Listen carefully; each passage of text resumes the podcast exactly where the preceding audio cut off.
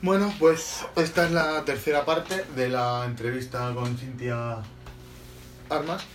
Eh, te había preguntado sobre el, qué relación tenía el, riesgo sistémico con, con el análisis de datos. Y bueno, una vez que, que- que me comentabas esto, que el, que el riesgo sistémico eh, era un, bueno, se podría decir que sería como un, un caso concreto o un aspecto concreto del análisis de datos que está enfocado a, a un país, a los recursos del país y a cómo, cómo gestionar la política a partir de esos datos o cómo gestionar la política económica a través de esos datos, te preguntaba sobre eh, cómo definías la economía y me decías que para ti la economía era eh, básicamente la gestión de los recursos. Ujú. Pero eso parece, parece un, poco, un poco limitado, ¿no? En el sentido de que, de que la gestión de los recursos sería como un aspecto particular de la economía. O al menos es lo que, lo que parece, ¿no? Que como la economía que no so- solo sería la gestión, sino que, que sería pues, pues también eh, conocer cómo funcionan los ciclos económicos, eh, muchos, muchas otras cosas que parece que, que en esta definición eh, no, están, no están contempladas. Claro, pero eso es más un análisis económico que en realidad la definición de economía. Ya. La definición de economía, pues yo la veo como la administración de los recursos que provoca Ajá. todos estos ciclos, Sí. que provoca crisis, que provoca auges, que provoca recesiones, que provoca todo eso. Pero la economía en sí Ujú. es administrar recursos. Desde Ujú. la economía familiar, cuando tú tienes un ingreso y decides gastar en un viaje o no, pues Ujú. eso es, eso es economía. Que luego el gastar en viaje te, te implica que el siguiente mes no tengas para pagar luz, agua, teléfono, eso es otra cosa. Ese, ese ya es el análisis de la decisión que tú tomaste al momento de hacer economía.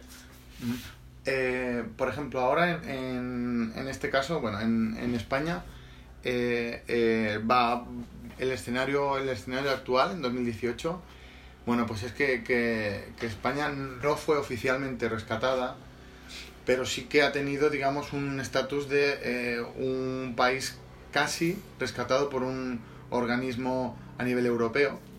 En este caso, el- lo que está pasando es que el Fondo Monetario Europeo está comprando deuda española, eh, pero esto, este de- desde el mes de octubre, es decir, desde este, de este mes pasado, el, el escenario ha cambiado en el sentido de que, de que está comprando solo el 50%. Y a partir de enero de 2019, lo que va a pasar es que eh, van a dejar de comprar, de comprar deuda. Es decir, esta, este organismo europeo va a dejar de comprar deuda española, con lo que el panorama que se prevé es una subida de impuestos para poder dar una mayor... eh, em, bueno, para, para hacer que, que esa deuda sea más atractiva a inversores privados.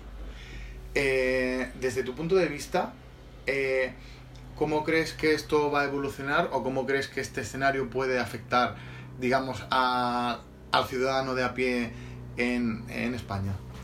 Bueno, yo realmente no podría hablar mucho sobre el tema específico español, porque las economías europeas Sí. son muy distintas a las economías latinas.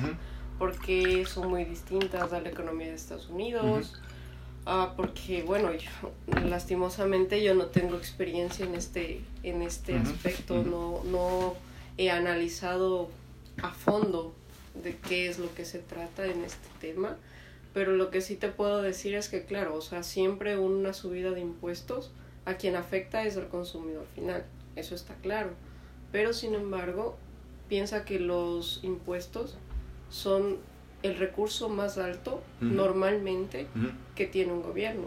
Y por lo tanto a través de eso pues puede no sé gestionar eh, cobertura de servicios básicos educación salud tantas cosas no los impuestos son el ingreso más importante que tiene un estado de ahí tienes también la deuda externa o la deuda como como quieras llamarlo pero eso claro qué te genera que tú como como es como ciudadano español tengas una deuda ya adquirida desde que naces.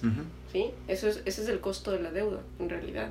desde mi punto de vista. Entonces, claro, eh, deuda, deuda eh, es otro de los ingresos que tiene un gobierno, pero de ahí los impuestos es la única forma en la que, en la que los gobiernos pueden tener recursos para poder hacer sus planes de gobierno. ¿sí? Eh, ahora, yo pienso que justamente las organizaciones, los, los, los comités, lo, como quiera llamarle esto europeo que compran la deuda al gobierno español, pues están para eso, ¿no?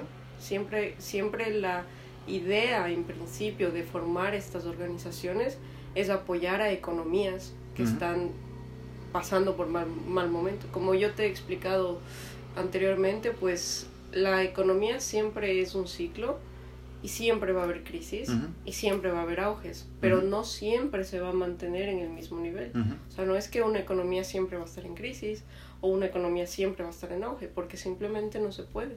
Si, todo, si una economía estuviera en auge siempre, pues los recursos no dan para eso.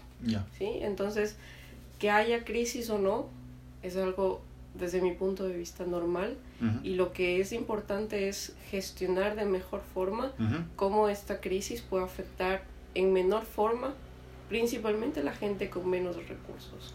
Ese es el escenario que, relacionándolo un poco también con el tema de, de bueno, de tu tesis, porque, porque el, el me, me, me, podrías recordar el, el, el título o un poco el hacerme un, un, pequeño resumen sobre, sobre, sobre qué trata en este caso tu tesis. Claro, eh, bueno, mi tesis ahora mismo ah. estoy tratando de enfocar un poco lo que es la educación, cómo ha crecido en estos años, porque tú ya ves que todas las todos los países en realidad ahora tienen gente con mucha más educación.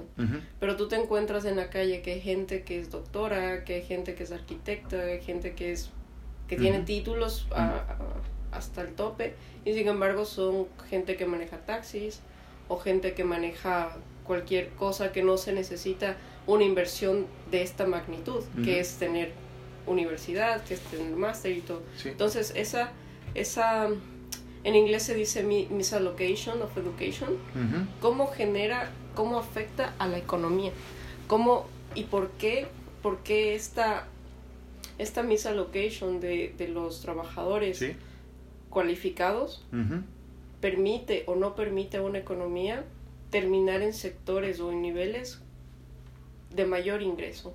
Por ejemplo, de lo que he visto en, la, en información y de lo que estoy haciendo, claro, siempre tú tomas de referencia a Estados Unidos, que es la economía a seguir, ¿no?